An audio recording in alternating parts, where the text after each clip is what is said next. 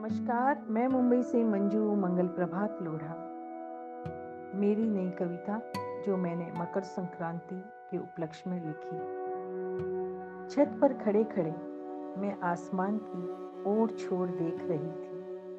चारों तरफ़ रंग बिरंगी पतंगे हवा में उड़ रही थी। दूर दूर तक आसमान की ओर पेंगे बढ़ा रही थी। अड़ोस पड़ोस की छतों पर लोग हर्षोल्लास से पतंग उड़ा रहे थे। एक अद्भुत खुशी से सबके चेहरे चमक रहे थे। जो किसी और की पतंग को काट गिराता, उसका तो आनंद ही निराला था। पर कुछ पलों में उसकी स्वयं की पतंग कट जाती तो वो खिन्न मायूस हो जाता। यानी कुछ पल की खुशी, कुछ पल का गम। मैं सोच रही थी, कितना बड़ा है आसमान। हर एक की अपनी पतंग अपनी डोर। क्यों न सभी पतंगे अपनी डोर के सहारे आसमान में उड़ती जाएँ?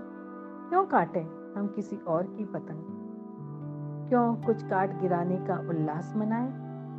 हम उसकी पतंग काटेंगे फिर वह हमारी पतंग काटेगा। इससे क्या लाभ होगा? कितना अच्छा हो सबकी पतंगे आसमान में ऊँची और ऊँची उड़ती जाएँ, सब शिखर पर पहुँचे। सबके मन में एक दूसरे के लिए परस्पर सहकारिता का भाव हो, तभी तो ये समाज स्वर्ग तुल्य बन सकेगा। जी हाँ तभी ये समाज स्वर्ग के समान बन सकेगा। नमस्कार।